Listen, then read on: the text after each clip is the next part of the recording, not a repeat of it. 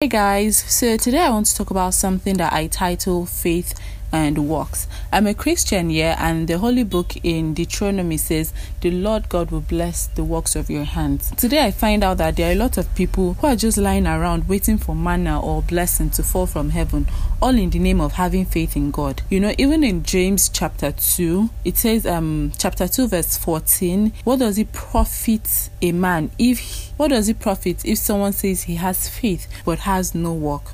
Work shapes your identity. Even Jesus was a carpenter. In the Bible, you have you have soldiers, you have fishermen, you have priests, you have merchants, tax collectors, and many others.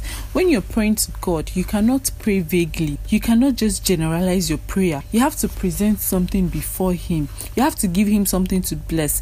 Your faith has to be tied to something. If you are sleeping all through the day and you're praying for God to bless you, the only thing he will be blessing you with is more sleep.